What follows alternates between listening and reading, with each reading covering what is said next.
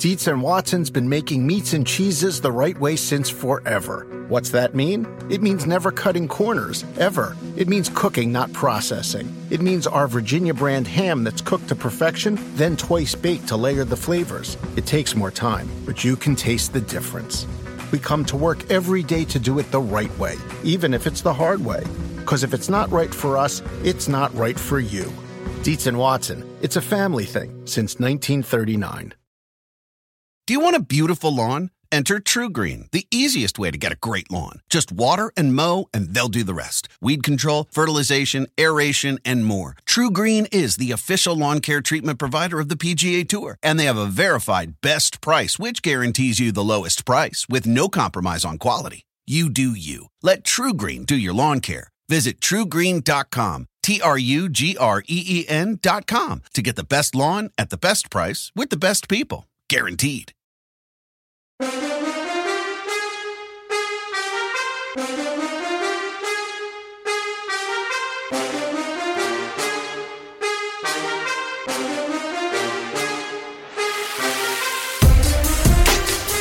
right, welcome to Bet the Edge. I'm Jay Croucher, joined by the whale capper Drew Dinsick. Today we're going to talk Monday Night Football, a pretty miserable game that deserved a spot on Thursday Night Football, but we'll break it down all the same.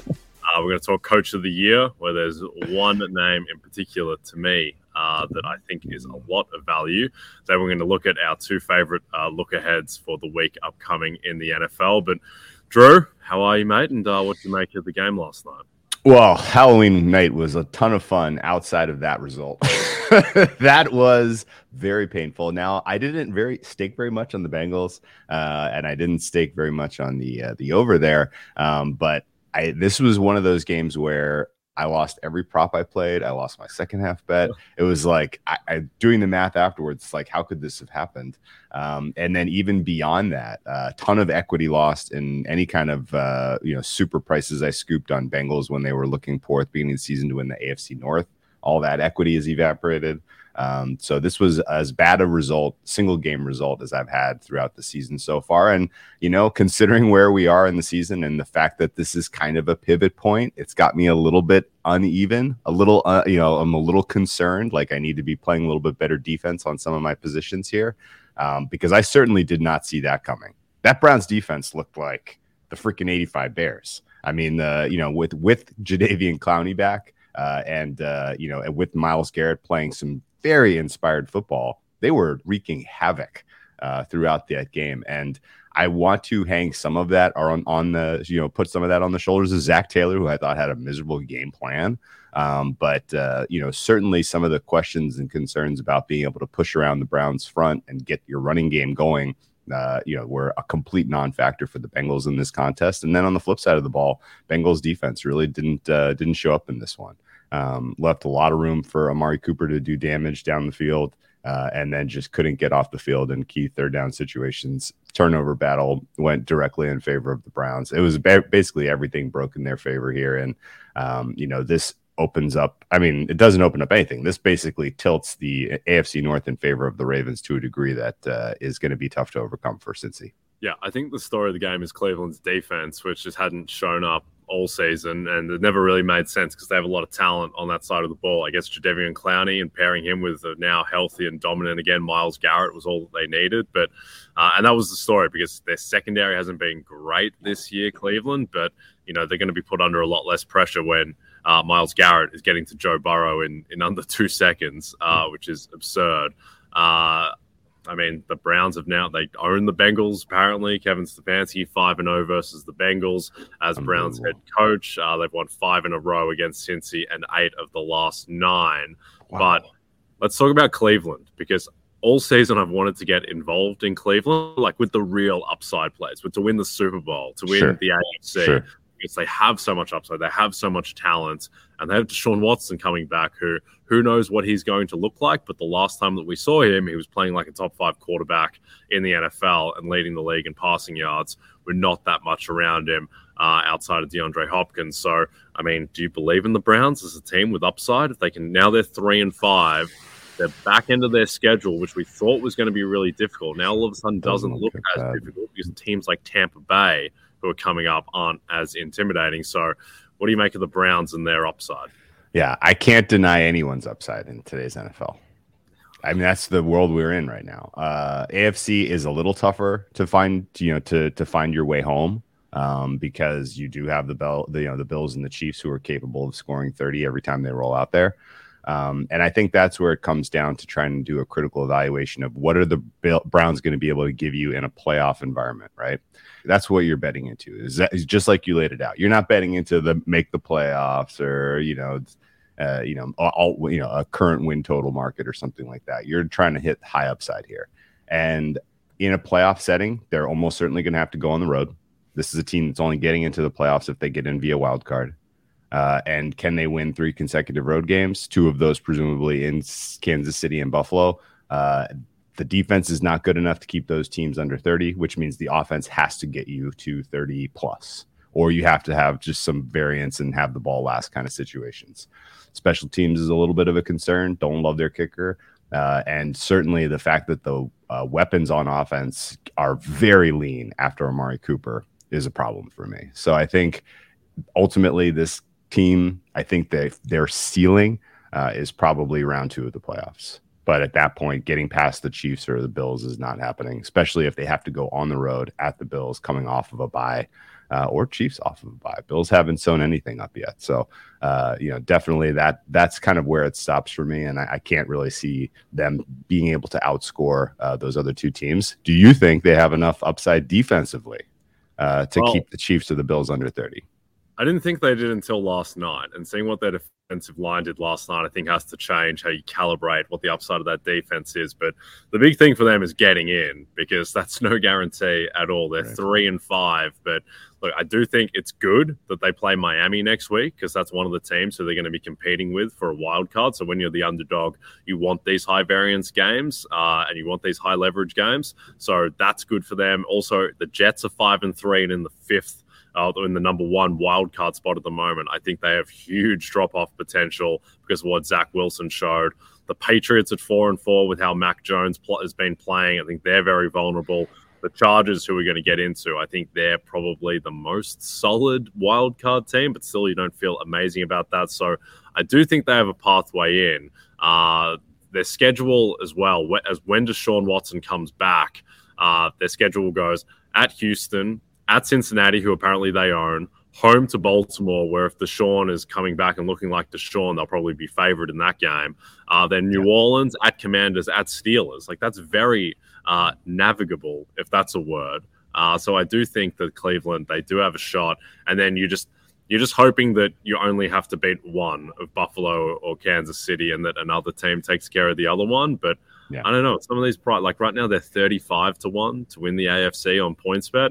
Probably in a little bit higher than that, just because they're still a dog to make the playoffs. But I don't know. They're definitely a team to monitor. And if they beat Miami next week and get the tiebreak over Miami and a 1 game behind the Dolphins, then all of a sudden I think that you have to pounce if some books are asleep at the wheel with the AFC price in particular.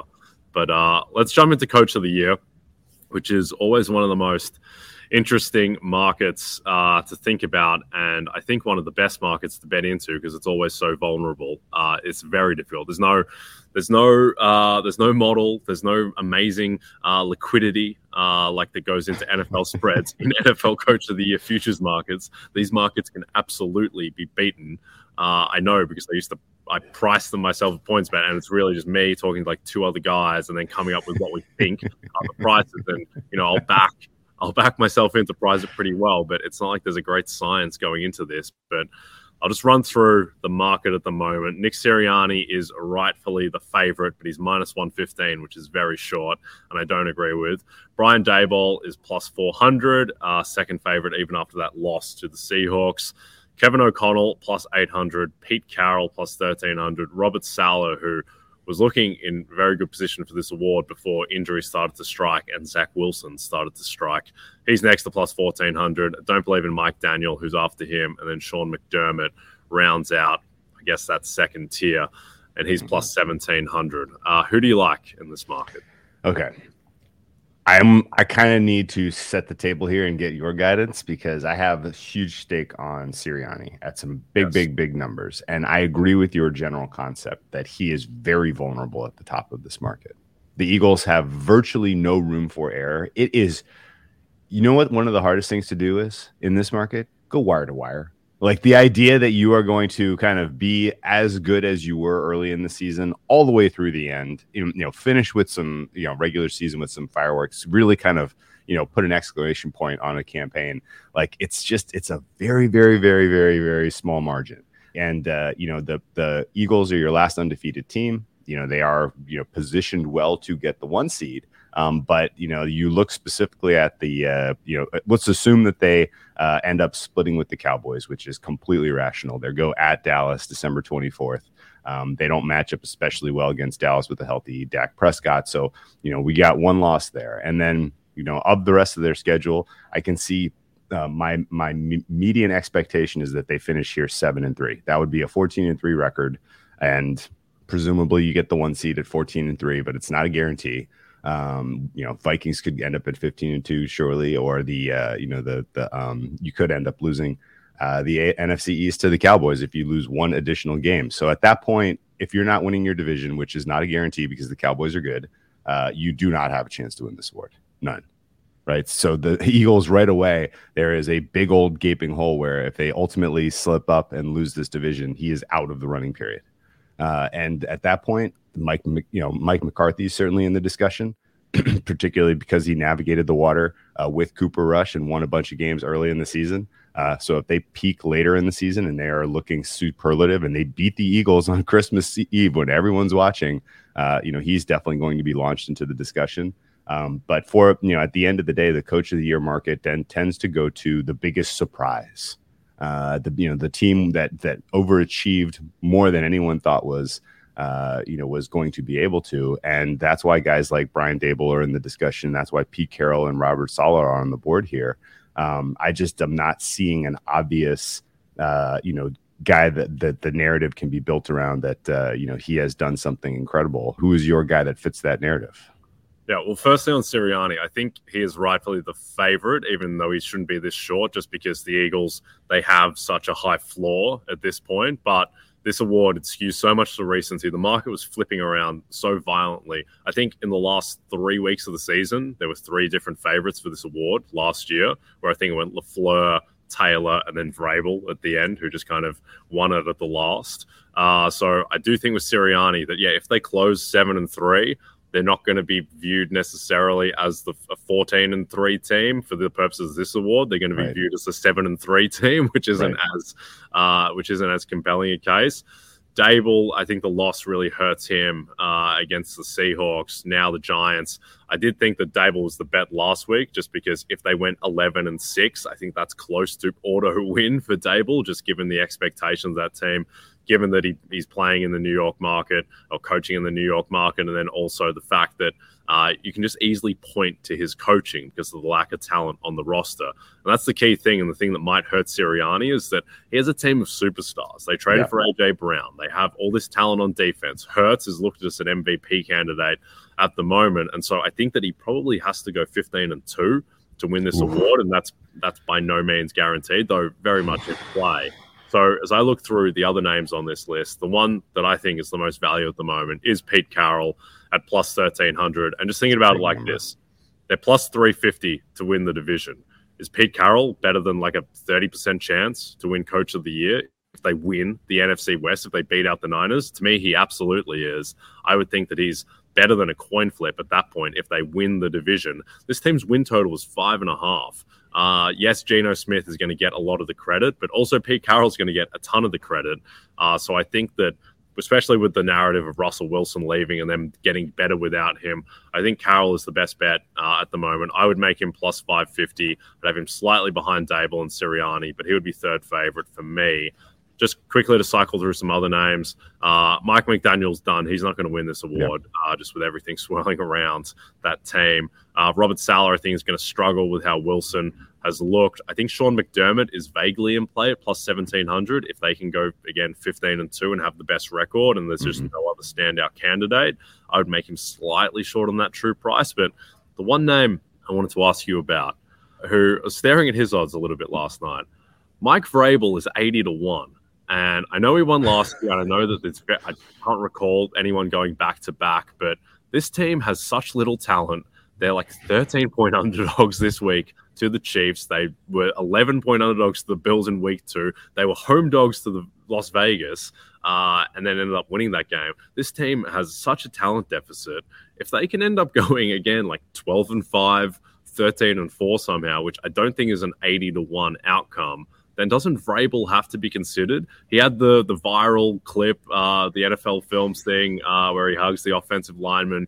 It just seems like his coaching is very easy to point to in ways that perhaps it isn't with Sirianni, but is Mike Vrabel worth a flyer at 80-1? Man, it's a big number. And he's dancing right around there with the top seeds in the AFC right now. And the AFC South is awful. So, I think there's, again, if you're defending a position, is it worth taking a flyer on Vrabel? Absolutely.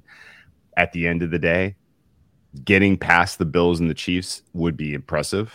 But the big surprise is going to be whoever lands at the top of the NFC, because it's not going to be the Bucks, it's not going to be the Rams, it's not going to be the Packers, right? So somebody is going to finish at the top of the pile in the NFC, and I think that's going to be presumed to be sort of the big overachieving, big surprise team that we got to give this consideration to Coach of the Year. And I think, if you can figure out who that team is, then that's, then that's the bet. And obviously it looks like the Eagles right now, which is why Sirianni is the favorite. And you make some good points, like he's doing it with superstars. If there was a big kind of huge GM or like front office award, like that would be maybe more appropriate for kind of recognizing the Eagles' success. If there was a most improved player award, it would go to Hurts, and that would be sort of their ability to kind of pat the Eagles on the back for a great season.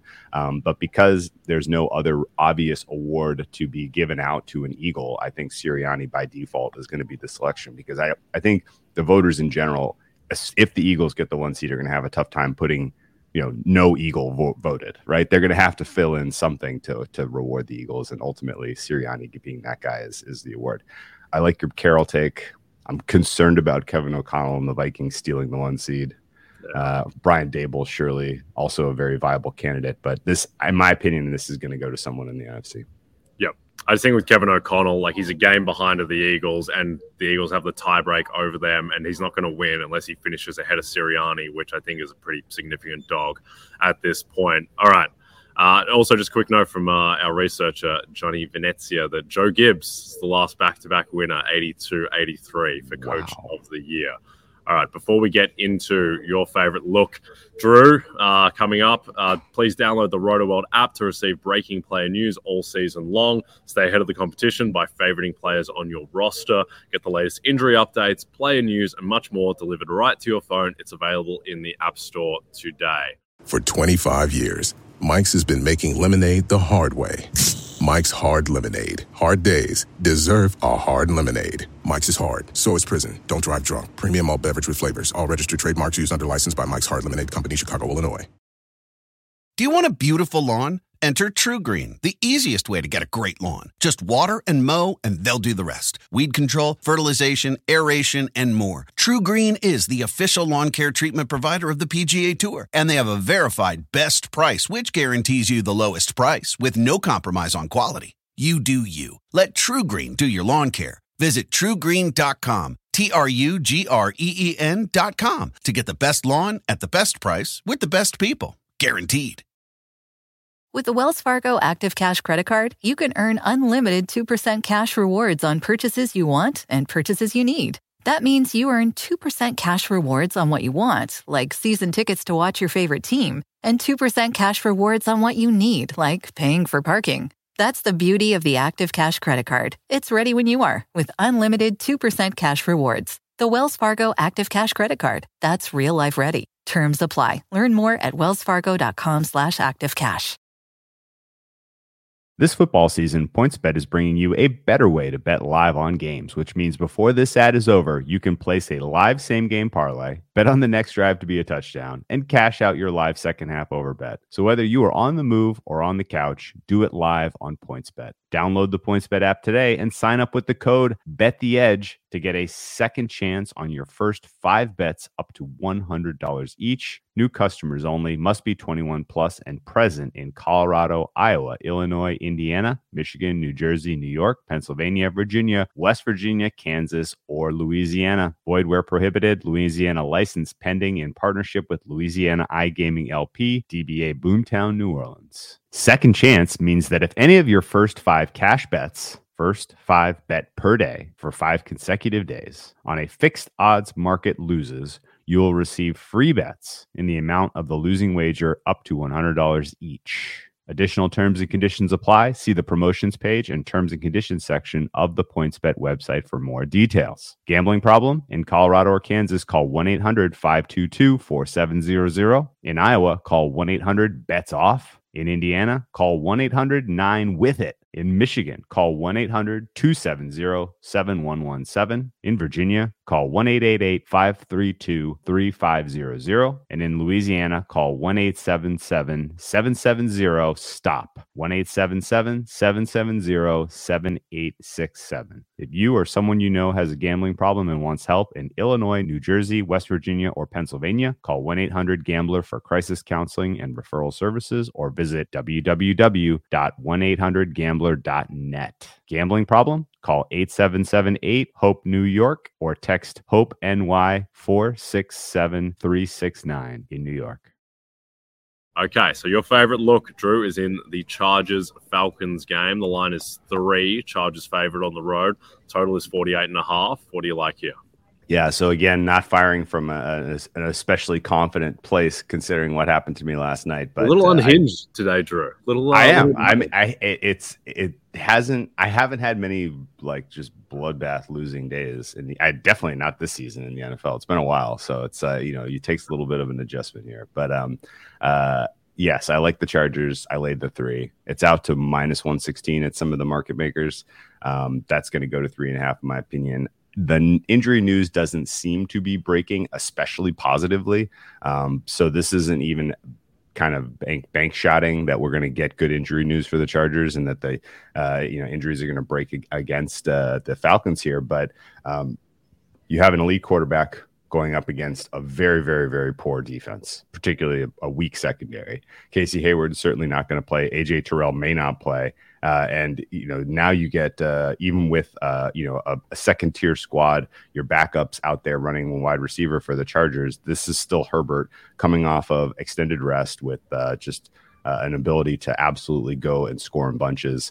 It is not a great matchup for the Chargers defense against Atlanta, who loves to do all of these, efficient running attack, and their running defense is a huge suspicious problem. And that's why this is a 3-point line right now. I think if people had any higher confidence in the Chargers run defense, this would be in the 4.5 range. But I think the Chargers can play from ahead here. I think they can put the Falcons in a little bit of a tighter spot. And even so, still, this is Chargers coming off extra rest, having an extra week to really do some serious self-evaluation and some improvement, I think, is a real likelihood here. And you have Herbert coming off of, again, another week to heal from that rib injury. So, expecting 100% Herbert, expecting the Chargers to make a little bit of a run here in this next stretch of their schedule. And it starts with a convincing win against the Falcons for me. Yeah, this kind of reminds me of the Chargers-Texans line a few weeks ago when the Chargers were at one point only 4.5-point favorites to Houston on the road, where it just doesn't feel right that Justin Herbert was only a 4.5-point favorite over Davis Mills, and now he's only a 3-point favorite over a very shaky Marcus Mariota. So, I would be with you on the Chargers. I'd be a little bit concerned that Keenan Allen didn't practice yesterday coming off of the bye, which is a concern. Mike Williams will definitely be out. So that would be the worry. But I do think that this Chargers offensive line is starting to look a little bit better. They're getting a bit more continuity now that they've adjusted to Rashawn Slater being out. They'll be able to game plan with J.C. Jackson being out, having that week off, the Falcons coming off the overtime game against Carolina. You would expect all the rest, the tactical advantages should all be with the Chargers, and they have the significant advantage at quarterback. And then this is it for the Chargers. I mean, if they start losing these type of games, then if you haven't already, you can pretty much write them off as a threat in the AFC.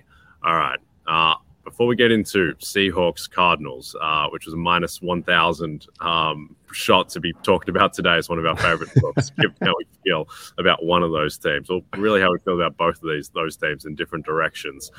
First, a reminder that it's a weekend of must-watch events on NBC and Peacock. It all begins with the Horses and Breeders' Cup, Saturday at 3:30 p.m. Eastern, followed by Clemson Tigers taking on Notre Dame football in South Bend, and capped off with Saturday Night Live. The action continues Sunday with the NASCAR Cup Series Championship at 3 p.m. and wraps up with the Titans battling the Chiefs on Sunday Night Football starting at 7 p.m. All of it on NBC and Peacock. Now, our Seahawks haven't seen much primetime action, but they should the rest of the way based on how they're playing. And that is my favorite look at the moment. Plus 1.5 at the Arizona Cardinals. The total is a massive 50 flat. But I like the Seahawks in this spot. Just think they're a significantly better team than the Cardinals at the moment. The Seahawks are up to 6th in DVOA. The Cardinals are 30th in DVOA. The Seahawks are 11th in overall PFF grade.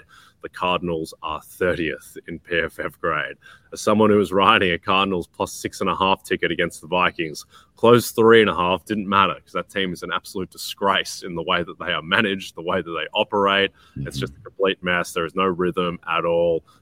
Yes, DeAndre Hopkins looks phenomenal and is looking like the guy that he was in Houston. I don't know what the hell happened to DeAndre Hopkins last year because he didn't look anything like that.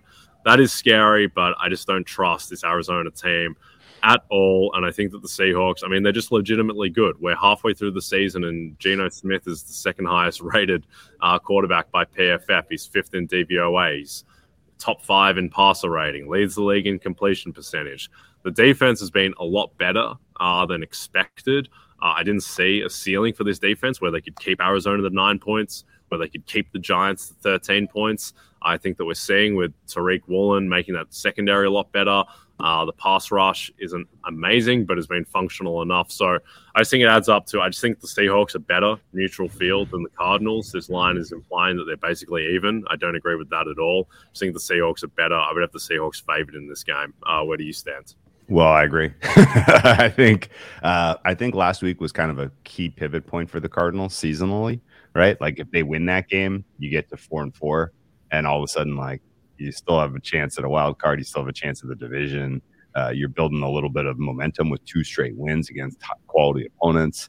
But the way that they lost, not just that they lost, but the way that they lost with Kyler Murray making, you know, kind of the key turnovers at the end of the game and some of the body language that's going on between him and the coach, it spells quit. And, you know, I think realistically, Kyler Murray is sort of the only immovable piece of this franchise that needs to be significantly shaken up. And if you see a quiet mutiny where he all of a sudden is not interested in running and putting his body at risk, and he's not interested in having, you know, helping Cliff Kingsbury maintain his position as the head coach of this team, it would not surprise me. So there are a couple of X factors where I see a long tail to Arizona underachieving, not just in this game, but, you know, for a little bit of a sustained time here as they sort of pack it up on the season.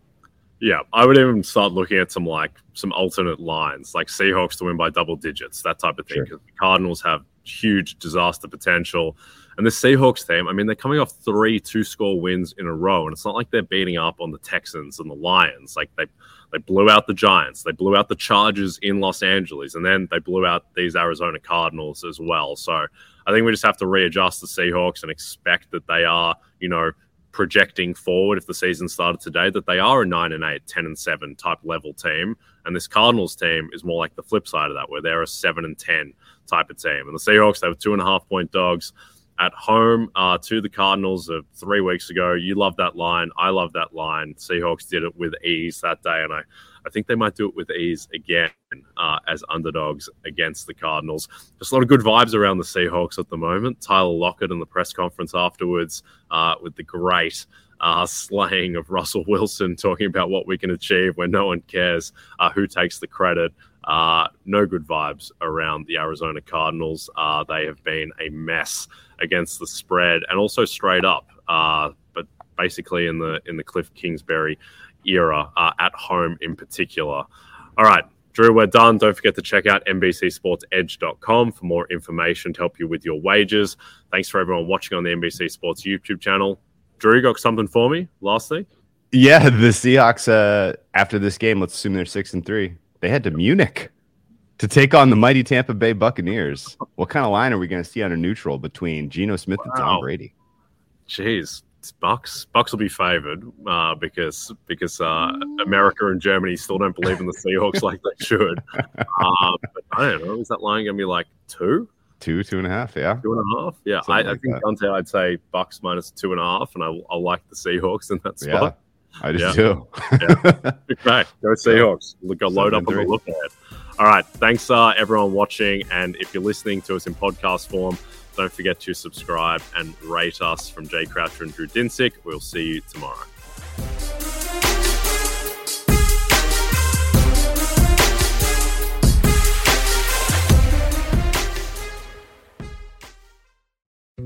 Dietz and Watson's been making meats and cheeses the right way since forever. What's that mean? It means never cutting corners, ever. It means cooking, not processing. It means our Virginia brand ham that's cooked to perfection, then twice baked to layer the flavors. It takes more time, but you can taste the difference.